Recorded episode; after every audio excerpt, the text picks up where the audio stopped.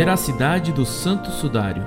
Carta enviada dia 24 de abril de 2003. Bom, vejo que você não poderei discutir, pois tu és católico e nunca irá criticar sua igreja. Em relação ao quinto evangelho, tudo bem que tu não queiras discutir, mas em relação à Inquisição, até o Papa já pediu perdão pelos erros da igreja no passado.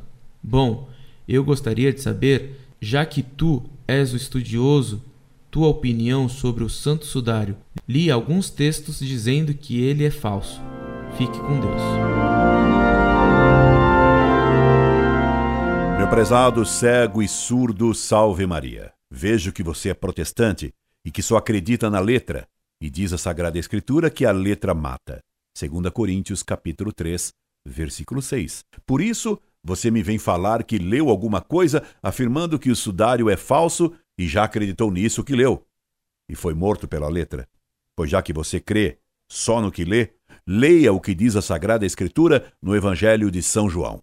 Lá lê-se: Partiu então Pedro com o outro discípulo e foram ao sepulcro. Corriam ambos juntos, mas o outro discípulo corria mais do que Pedro e chegou antes ao sepulcro. Tendo-se inclinado, viu os lençóis postos no chão mas não entrou. Chegou depois Simão Pedro, que o seguia, entrou no sepulcro, viu os lençóis postos no chão e o sudário que estivera sobre a cabeça de Jesus, o qual não estava com os lençóis, mas dobrado num lugar à parte. Então entrou também o outro discípulo, que tinha chegado primeiro ao sepulcro.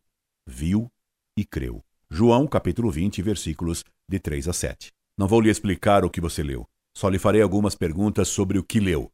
O que viu o discípulo e o que o fez crer? Viu o sudário dobrado e os lençóis postos no chão. E por que isso o fez crer? Que havia no sudário dobrado e nos lençóis postos no chão que lhe provavam que Cristo ressuscitara?